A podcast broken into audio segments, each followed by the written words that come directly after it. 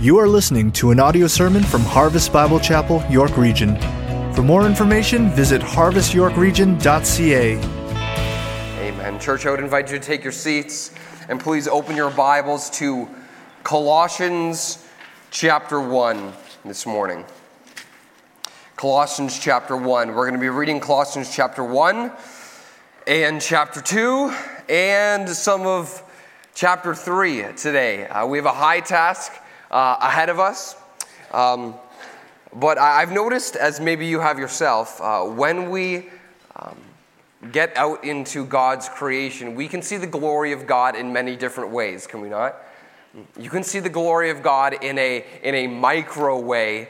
Uh, when you look through a microscope, uh, when you see uh, atoms and molecules and chromosomes and small little bugs and the intricate detail in which God wove it all together, in the micro level, we can see the glory of God. But on the other end, too, in the macro level, when you look through a telescope, like how many of us saw that cute little heart shape on the side of Pluto not too many weeks ago, we can see the glory of God in the stars and how He created all things. On the micro level, we can see the glory of God. On the macro level, we can see the glory of God. And I think it's the same way when we look at God's Word, too. As we have this summer, Pastor Paul has been uh, leading us through um, the Ten Commandments, and we've just been looking like one commandment each week on a micro level. And in that small way, we have seen the glory of God. But today, we're going to be looking at God's Word from a macro level. We could look at the book of Colossians and just, just look at Colossians chapter one, verse fifteen and sixteen and see the supremacy of Christ. Or we could just look at Colossians chapter three, verse one to four and see what it means to walk in a mature lifestyle. And we could look at that in the micro level, but today we're going to look at the whole expanse, the macro level of the whole book of Colossians. And our goal today is to be able to see how the Colossians chapter one teaching of the supremacy of Christ influences a Colossians chapter three mature Christian lifestyle. So usually when like Pastor Paul is preaching, we have to wait to the end to get to the so what, right? Okay, well, I'm going to give it to you at the beginning today, all right? Pastor Paul's in Niagara. I'm going to flip things around. The so what today is Colossians chapter one, verse three to four. Let's read that together. Colossians, excuse me, Colossians chapter three, verse one to four. Colossians chapter three, verse one to four says, "If then you have been raised with Christ, seek the things that are above, where Christ is, seated at the right hand of God. Set your minds on the things that are above, not on the things that are on earth. For you have died, and your life is hidden with Christ in God. When Christ, who is your life, appears, then you also will appear with Him in glory." That's where we want to get to today, church. We want to, together, confess our desire for a mature Colossians chapter three Christian lifestyle. But in order to get to that, we need to go through the Colossians chapter one teaching of the supremacy of Christ. But I would ask you, do, do you desire a mature Christian faith today? Do you no longer want to be the one that's tossed to and fro by every wind of doctrine and every temptation that stirs up your heart? Do you want to be secure in setting your mind on the things above? Because I tell you, if that's what you want, if that's what you seek after, if that's what you would commit your life to, the Scripture says, knock, and it will be open to you. Seek, and you will find. You will find it, and it will satisfy all of your heart's desires and needs. Do you want this today? This is our goal. And in order to get to a Colossians chapter three, verse one to four, mature faith, Paul, through the book of Colossians, is going to demonstrate to us three mindsets of a mature faith. Paul's going to show us three mindsets of a mature faith, and I trust that as you hear these mindsets, you will make it your goal to commit yourself to framing your mind around these things so that you would walk in a life of maturity. Now, Colossians chapter one starts out with a prayer. in Colossians chapter one, verse nine to verse fourteen. I want you to stand with me, and we're going to read this prayer and together make it our own prayer today. This is God's word. It speaks to us today, and it says, "And so from the day we heard, we have not ceased to pray for you, asking that you may be filled with the knowledge of his will and all spiritual wisdom and understanding, so as to walk in a manner worthy of the Lord, fully pleasing to him, bearing fruit in every good work and increasing in the knowledge of God. May you be strengthened with power according to his glorious might, for all endurance and patience with joy, giving thanks to the Father who has qualified you to share in the inheritance of the saints in light. He has delivered us from the domain of darkness and transferred us to the kingdom of his beloved Son, in whom we have redemption, the forgiveness of sins." Church, let's make this our prayer together. Father in heaven, we desperately need you, God, because I know my mindset is generally set upon the, my flesh and my selfish desires and what, how the world can satisfy those things. That's my default, Lord God. I'm not mature in myself.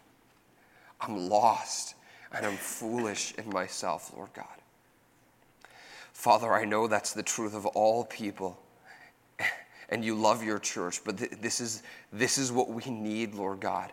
We need our minds regaged, and we need our bearing course corrected back towards you, back towards your supremacy, back towards your authority, back towards your glory. So, Lord, I would pray that you would fill us with the knowledge of your will and spiritual wisdom and understanding today, so that we would walk in a manner worthy of you, fully pleasing to you.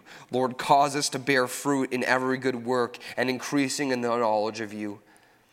Give us the strength of your power according to your glorious might, the might that rose Jesus Christ from the dead. Give us the strength of this power that we would endure, Lord God, that we would endure with patience and with joy, giving thanks to you in all that we do, because you have qualified your church. You have qualified your people. You have qualified us to share in the inheritance of the kingdom of God, and for that we are fully and wholly indebted to you. But now, as we live our lives and days here on earth, our mindset, Lord God, set it, Lord God, towards a mature faith. Do this today, we ask in Jesus' name, according to the power of your Spirit. Amen. Three mindsets of a mature faith. That's our goal today. Three mindsets of mature faith. Write this one down. Here's your first mindset. The mindset of a mature faith says, I will submit to the supremacy of Christ. I will submit to the supremacy of Christ. And understand, church, that you will submit to the supremacy of Christ when you understand Jesus' relationship to all things.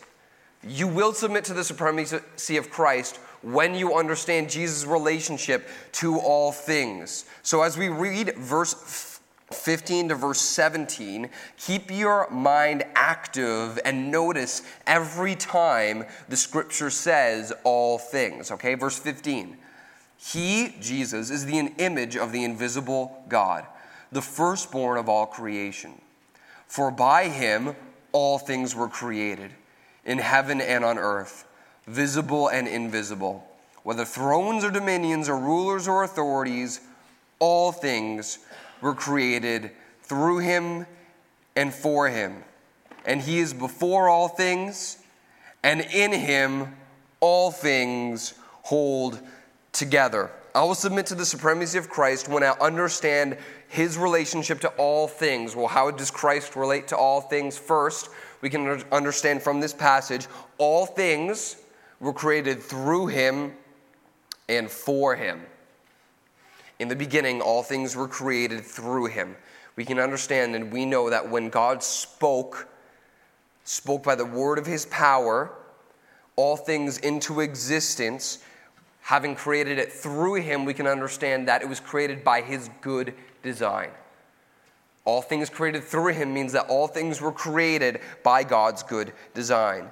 In the beginning, all things were created for him. When God spoke all things into existence, he didn't speak it so then it now exists apart for him for its own purposes. When it, because it was created through him, it was created for his own purpose, all things.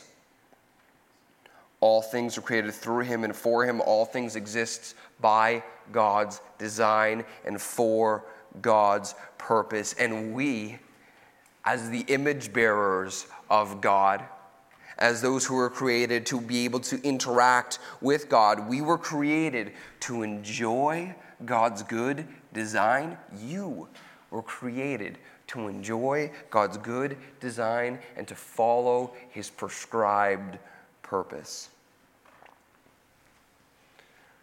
I've never really been good at do-it-yourself projects. Maybe you have, and good for you. And my wife has high aspirations to do a lot of do-it-yourself products, and I believe she's going to do a great job of these. I am not that kind of guy, all right? So in grade nine wood shop, uh, project one, which was a lot of fun, was create a wooden stool, all right? And I did actually really good at this. I did really good at it after they trained us to use all the mechanical things because they gave us instructions.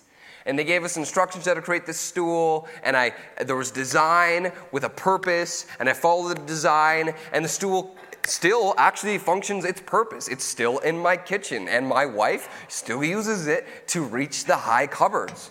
Uh, Project two was just the worst. It's, yeah, create whatever you want.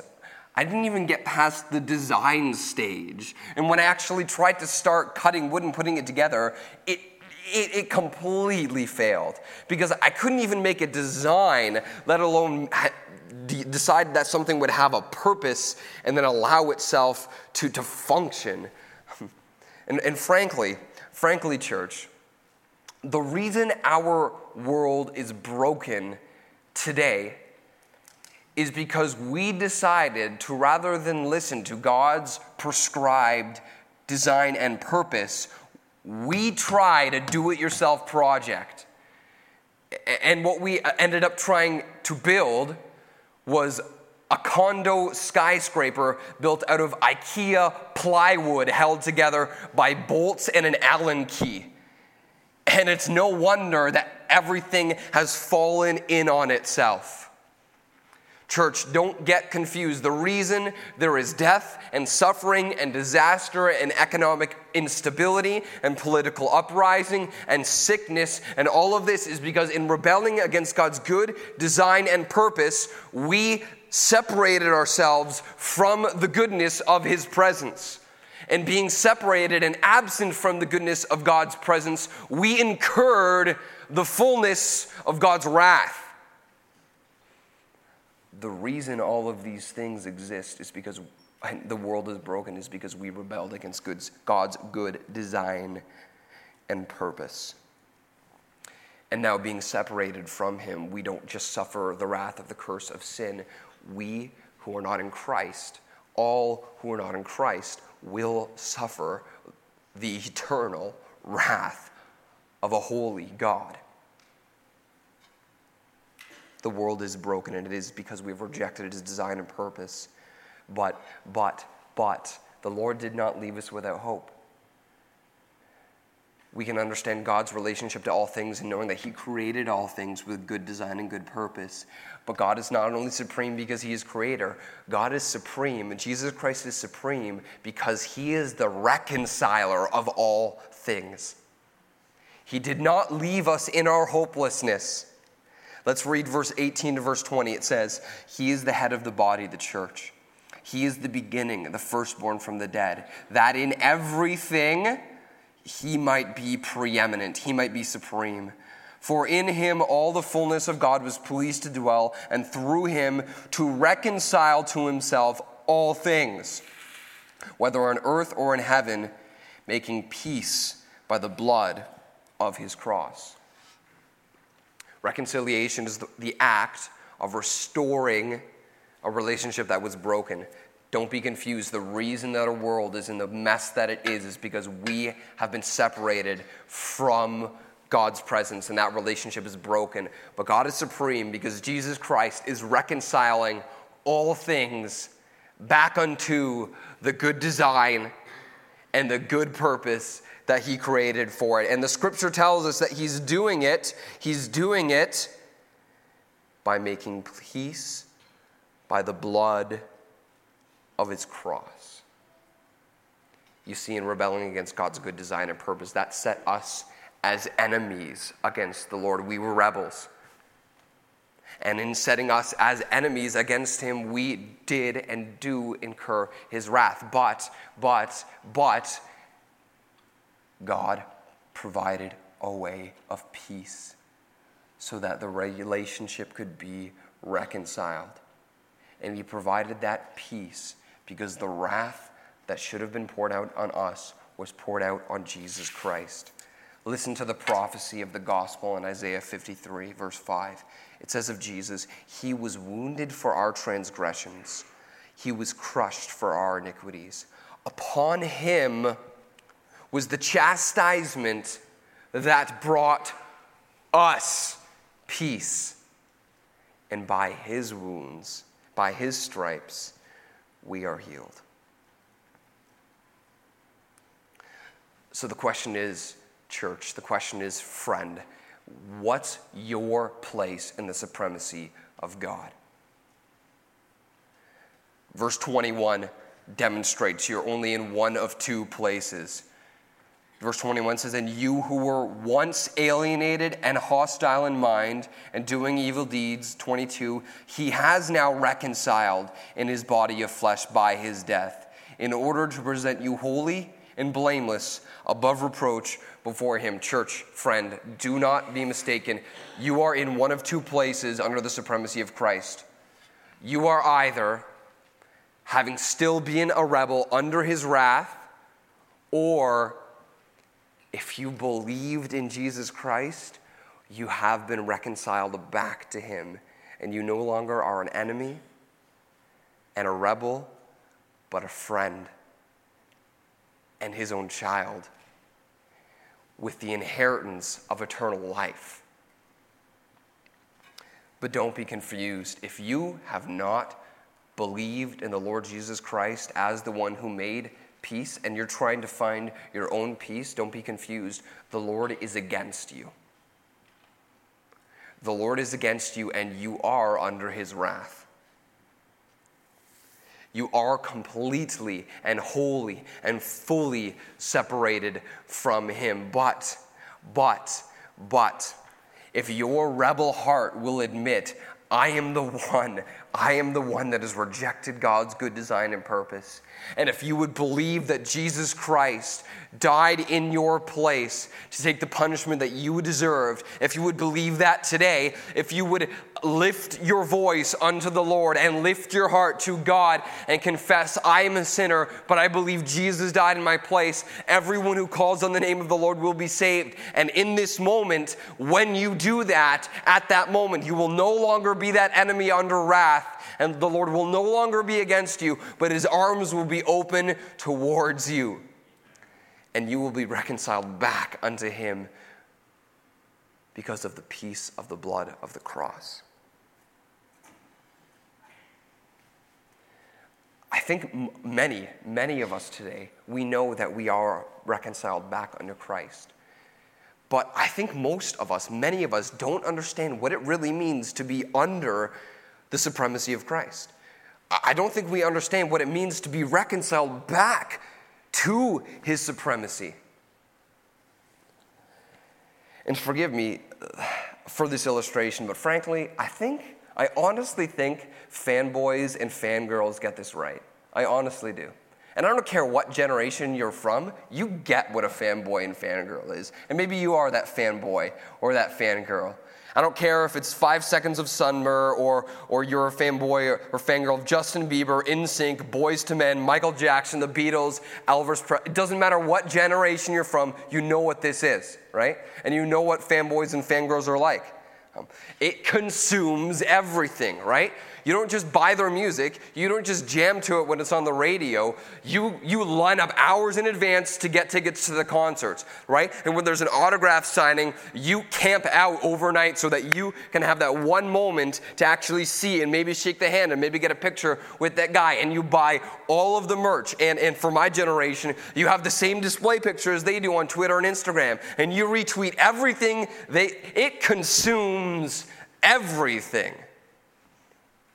But way too often we make our relationship to the supremacy of Christ a formal and routine thing. I think there are two common yet false ways that we think about my place in the supremacy of Christ. The first common but false way to think about my relationship to the supremacy of Christ is the checklist, right? Right? The checklist uh, says um, God gets highest priority. Now that sounds okay, like God first, and then my family, and then my job, uh, and then my small group, and, and then my hobbies, and then my chores, or my education's in there too. The checklist says God gets highest priority, and that sounds okay, but in a minute we'll understand why this is a false way to think about God's supremacy. The checklist says God gets highest priority. The second false way is the pie chart, okay? The pie chart says God gets the most, right? Think about, again, when I think about my job or my education or my family, my friends, my hobbies, my chores, I, all of this has a percentage of the pie, but I, I'm just going to make sure that God has the highest percentage of the pie. God gets the most, right? Both of these ideas are wrong ideas. Because even when I say God gets the highest, or even if I say God gets the most, I've still segregated God from all the rest of the items on the bullet points. And I've still divided my Lord to only a part of the pie. But guess what, church? God gave you the pie. Listen to verse sixteen. It says, all things were created through him and for him. The checklist in the pie chart, pie chart segregates God to a segment of my life, but all things in my life are through God. All things in my life are for God. Don't think about it like a pie chart or a checklist. Think about it like a tree, right? When a seed is planted, first the roots grow deep, and then the tree comes up. But every part of that plant, the roots and the whole, the, the, the whole of the tree and the branches and the leaves and the fruit all come as a product of the seed. And do not be confused. Every part of your life, whether it's your job or your family or your hobbies or your friends, every part of you, church, exists wholly and only for the supremacy of God. Every part of us. It should consume every part of us. But if we're honest, if we're honest, we would admit, and I would be honest to say to myself, the struggle to submit is real. The struggle to submit is real. Go down to one, chapter one, verse twenty-eight. We're going to read from chapter twenty-eight uh, down to verse five. Chapter one, verse twenty-eight says, him we proclaim, warning everyone and teaching everyone with all wisdom, that we may present everyone mature in Christ. For this I toil and struggle with all his energy that he powerfully works through me. For I want you to know how great a struggle I have for you and all those at Laodicea and all who have not seen me face to face, that their hearts may be encouraged together, being knit together in love, to reach all the riches of full assurance of understanding and the knowledge of God's mystery, which is Christ, in whom are hidden all the treasures of wisdom and knowledge. I say this in order that no one may delude you with plausible arguments, for though I am absent in body, yes, I am with you in spirit, rejoicing to see your good order and the firmness of your faith in Christ. Here's the deal with the Colossian church, all right? They had been taught, and Paul had instructed them in the supremacy of Christ, what false teachers had emerged in their midst and were deluding them with plausible arguments that were causing them to sit back in maturity. It was causing them to delude their faith. And as a result, they were not submitting to Christ as supreme. But Paul was struggling. He wanted them to be mature in Christ. He wanted them to reach the riches of full assurance, but they were being led astray. They were being led astray because they did not have a discernment filter. They did not have a spiritual discernment filter. They listened to whatever anyone taught them. And as a result, it caused them to delude their faith. They were not submitting to Christ, and they were walking in immaturity. And the same is true for us today, church. We need to develop a spiritual discernment filter, because there is false teaching rampant in our world today, and it will delude the quality of your faith, and it will cause you to walk and immaturity. So Paul gives them this discernment filter in verse six and verse seven. He says, "Therefore, as you received Christ Jesus the Lord, so walk in him, rooted and built up in him and established in the faith, just as you were taught, abounding in thanksgiving." How did you receive Christ Jesus the Lord? Well, you received him as the supreme creator of all things. And you received him as the supreme reconciler of all things. So here's your filter. As you received Christ, walk in him in only that way. So you would have to ask yourself, church, when things come upon your path that say they're Christ-like, ask yourself, ask yourself, does this delude the supremacy of Jesus Christ? Does this minimize or maximize the glory of my Lord? Then ask yourself, ask yourself, is this influencing me to follow God's good design and purpose for my life? Or is this setting me up as supreme to follow my own design and purpose for life, or our culture's design and purpose for life? But for the Colossians, it, the faith had become diluted. And the reason this letter was being written is because it was time for damage control.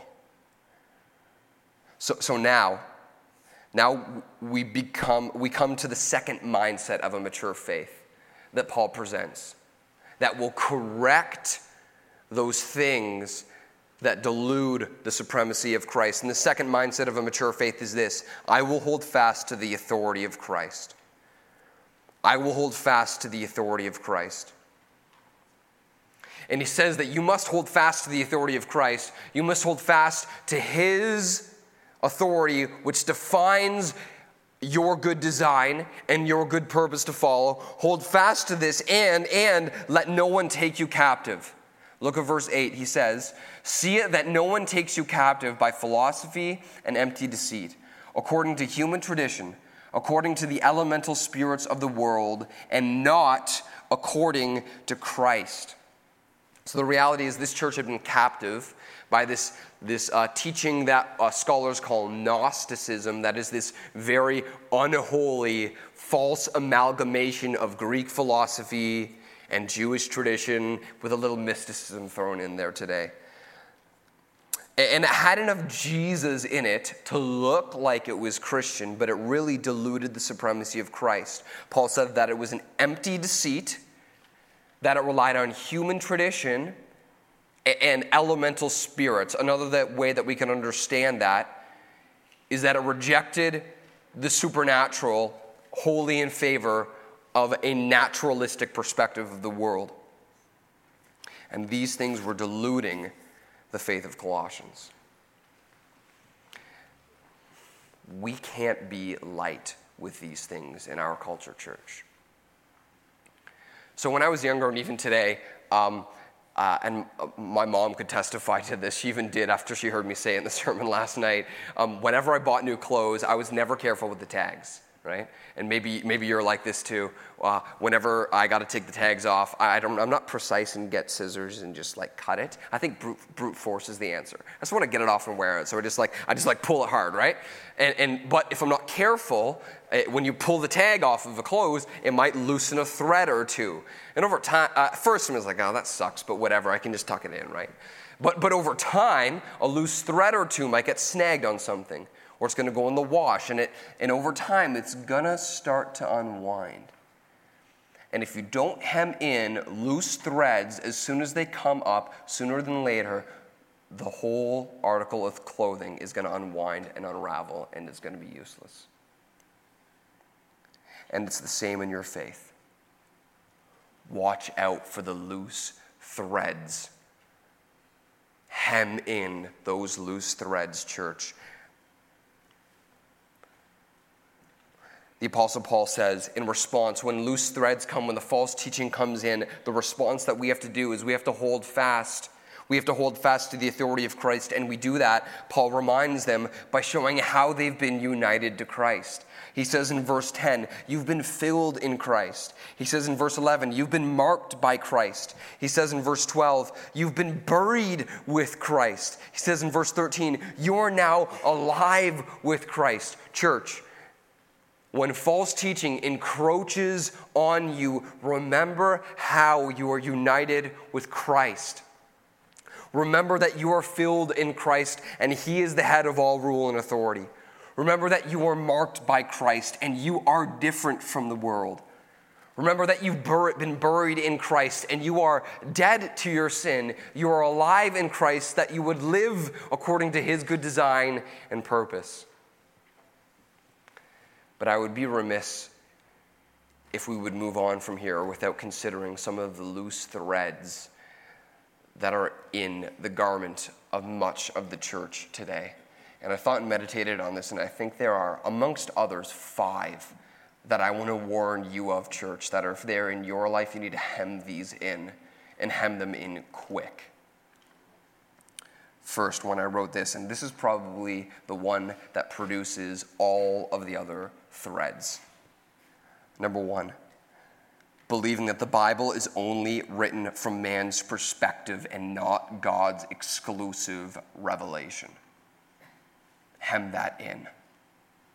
If you believe, church, if you believe that the Bible is only man's perspective and not God's exclusive divine authority, then human experience is will be eventually elevated to the same authority of God's word. And the truth that God revealed will no longer be looked at objective, but as relative. And you will not follow God's good design and purpose, but whatever your flesh desires. God's word is supreme. God's word is the authority. Second one, write this. If you believe in a God who used evolution, evolution solely as the means of creation, you need to hem that in. Now, I know this is contentious amongst many people today, but get this. If you believe that evolution is the all-encompassing theory for how humanity exists today, then you must confess that you are a product of death and suffering, because that's how evolution progresses. Death and suffering. But the Lord affirmed all His creation as good. And the scripture affirms that death and suffering came only as a product of the curse of sin.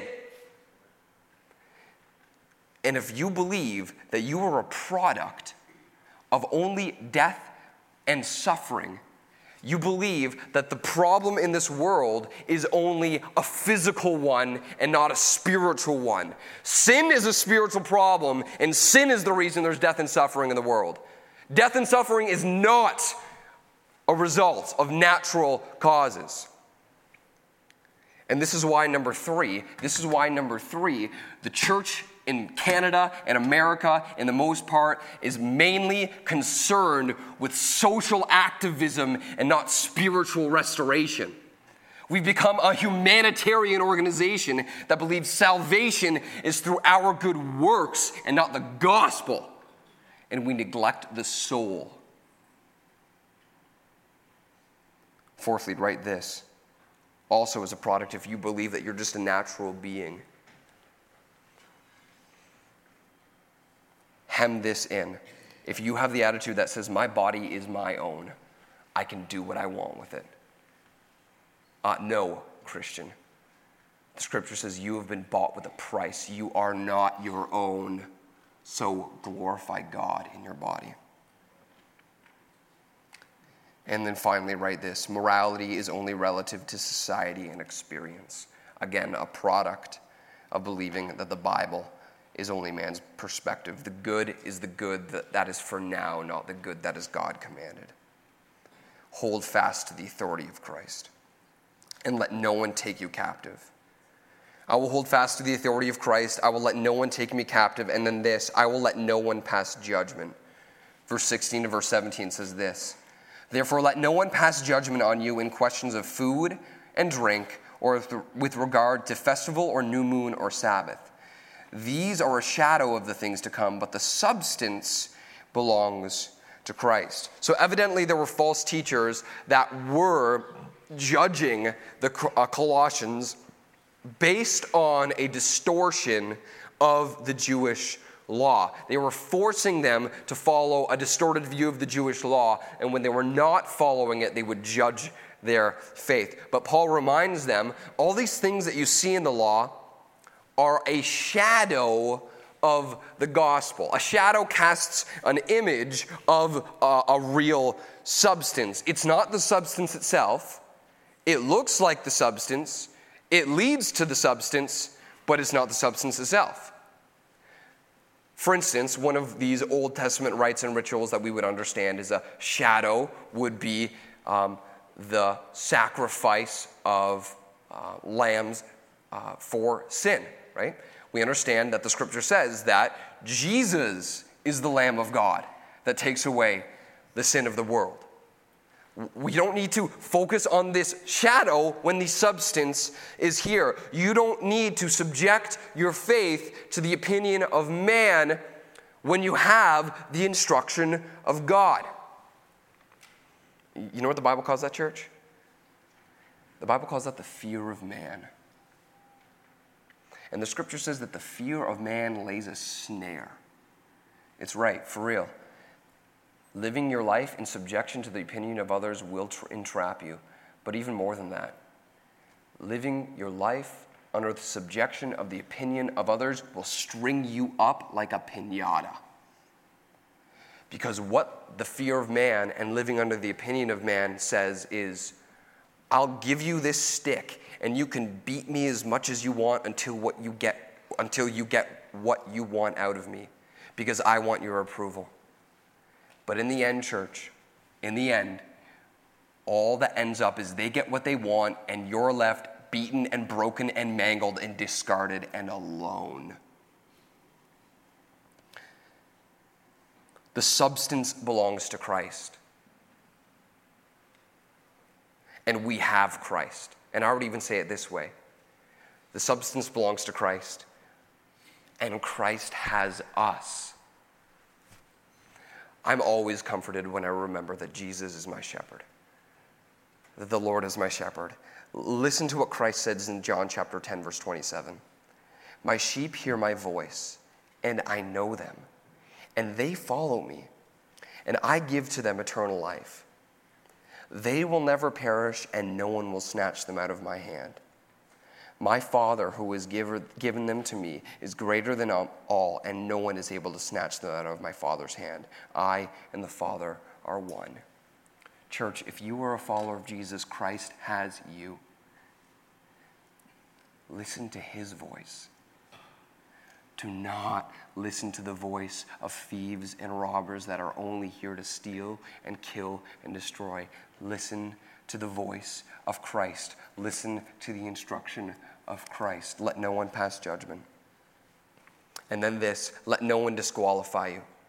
Verse eighteen says, let no one disqualify you, insisting on asceticism and worship of angels, going on in detail about visions, puffed up without reason by his sensuous mind, and not holding fast to the head, from whom the whole body, nourished and knit together through its joints and ligaments, grows with a growth that is from God." So not only were these false teachers passing judgment on them and deluding them with empty deceit, but also they, they were teaching them that there is this secret access to be able to get to God. And apparently, this secret access for a closer relationship to God was apparently through an intermediary of angels. And then they were told, because these angels offer this intermediary access, they should be revered in some way and worshiped in some way. But don't be confused or misguided, church. If you are in Christ, you have full access to the throne room of God. You have full access to the ear of God, who will listen to your prayers. You have full access to the voice of God, who will instruct you in the way. Jesus Christ himself is our only mediator. I tried to think, what are the things in our culture today within church? What are the things that claim they have this secret access that if you follow them and they insist that this is the way, they'll offer you, like, yeah, Jesus is the mediator, but I got another way. Three things. Three things that I thought of, at least. Number one, prayers prayed to saints. And thus, saints should be revered. Some of you may have come out of a Catholic background, but what you need to understand is that any prayer prayed in the name of Mary never reaches the ear of God. Worship lifted up in the name of Mary is lifted up to a false idol. Second, I would write this. Watch out for people who insist on spiritual gifts to have a certain close access with God. There are many churches in our city and in Toronto that insist that if you do not speak in tongues or if you do not prophesy, that you don't have the same access to God that others have. And and some people, I've heard, I've heard, they tell you to go in a room and just pray until you think you can pray in tongues. And if you don't, stay there until you can. We have full access to God through Jesus Christ. The spiritual gifts are given so that they would build up the church. And they are given and apportioned according to the Holy Spirit's sovereign will. Do not let anyone insist that you need to manufacture something to get to God. And then third, I would say this. Watch out for those preachers who insist that they have a special anointing and that if you listen to their teaching, usually with a credit card available and calling a certain number, that you get special access to God. They have nothing. All preachers are this, servants and stewards, right, and nothing else. Right. Let no one disqualify you. You have full access to the throne of God through Jesus and Jesus alone. Hold fast to his authority, church. Hold fast to his authority. Let no one disqualify you. Let no one pass judgment on you. Let no one hold you captive. And then this. If you hold fast, if you say, I will hold fast to the authority of Christ, we must say, I will let go of sinful appetites. I will let go of sinful appetites. Not only does Paul tell us the mindsets of a mature faith, but he also tells us what mature Christian faith looks like. And look with me at verse twenty-one to twenty-three of chapter two. He says, "Why do you submit yourself to regulations? Do not handle, do not teach, do not touch, referring to all things that perish as they are used, according to human precepts and teachings. These things indeed have an appearance of wisdom in promoting self-made religion and asceticism and severity to the body, but they are of no value in stopping the indulgence of the flesh." This is as we progress towards Colossians three, verse one to four. As we progress to what it means to walk in maturity, we begin to see, we begin to see what we must do to be mature if we're submitting to the supremacy of Christ and holding fast to the authority of Christ. We will let go of sinful desires. All of these false things where people insist or disqualify or pass judgment or try to keep you captive will not be of any value for you in your sanctification. They will not stop the indulgence of the flesh. As we walk in the supremacy of Christ, we must let go of sinful appetites. So I would ask you, church, what are you feeding on? What's the sin that grips so closely? What's the sin that offers itself to you daily for breakfast, lunch, and dinner, and brunch, and snack, and fourth meal? What's the sin? And then ask yourself, do you want to starve this? And, and if so, how, how, how do you starve it? I must confess, it's, it's true. I love microwave food. It's delicious. Microwavable food is delicious.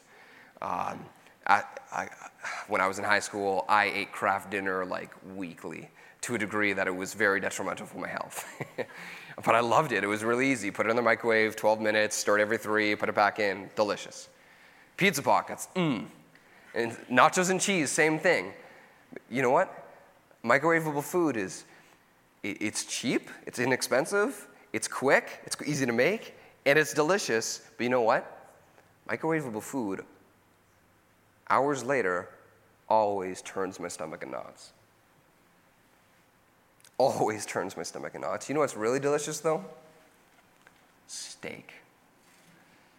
Whenever I would go to a ritzy restaurant, I'm buying steak every time. Cooked medium or medium rare with nice potatoes on the side.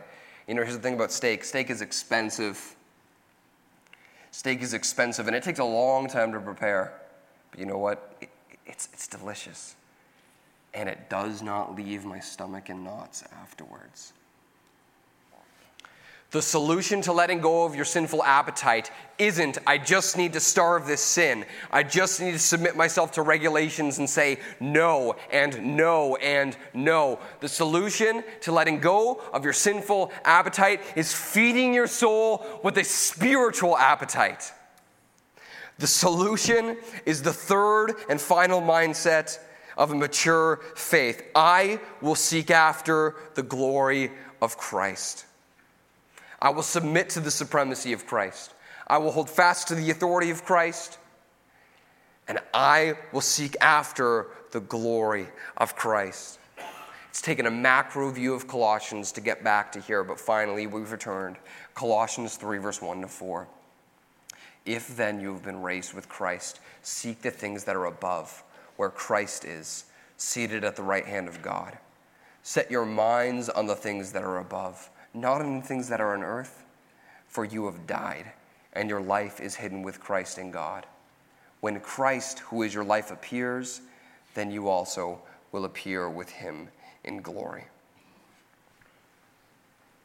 In the Sermon on the Mount, the Lord Jesus says to his followers, blessed are those who hunger and thirst for righteousness, and here's a promise, for they will be satisfied. They will be satisfied. Church, your sinful appetite is cheap. It's easy to go after, always available for you. But can you testify this with me? It makes me feel shameful afterwards. Always makes me feel shameful afterwards. Yet the glory of Christ is rich.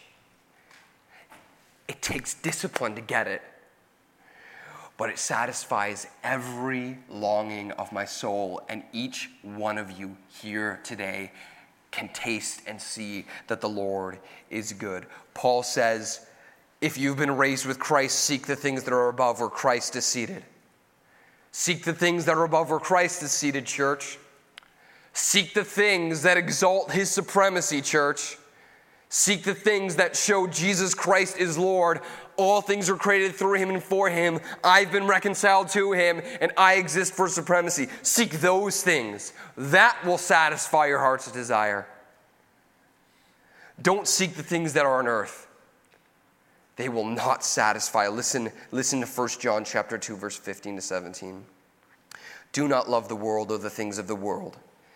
If anyone loves the world, listen, listen. If anyone loves the world, the love of the Father is not in him.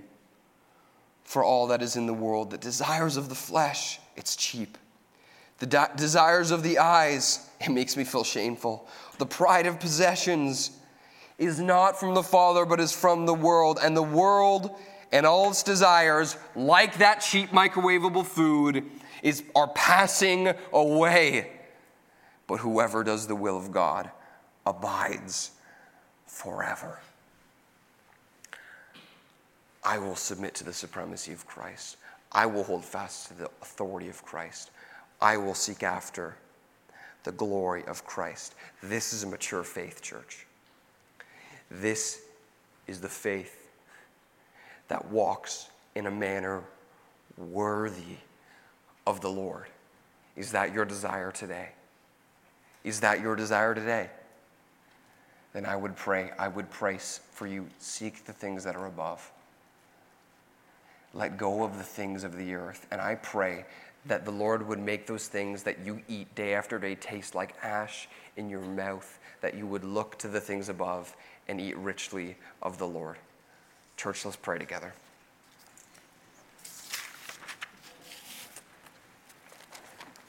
Father, thank you so much. Thank you so much that you have risen your church with Jesus Christ. Thank you that you have risen us to new life. And God, thank you that we have rec- been reconciled unto your authority and unto your supremacy. And God, I would pray for the church today that we that we would seek the things that are above. I pray that we would seek your authority and your supremacy. And I pray that we would not seek the things of the earth. I pray that we would not seek the things that do not satisfy. But Lord, that we would seek you and you alone. Thank you for the promise of Jesus Christ saying, blessed are those who hunger and thirst for righteousness, for they will be satisfied. God, I pray that our church would be a blessed church, a blessed church that believes the promises of God, a blessed church that seeks after God, and a blessed church that is satisfied in you, God. And Lord, let our church be a witness to other churches and be a witness to our culture of what it means to submit to the supremacy of Jesus Christ. Lord, make me that too. We need you. Hear our cry, we pray in Jesus' name. Amen.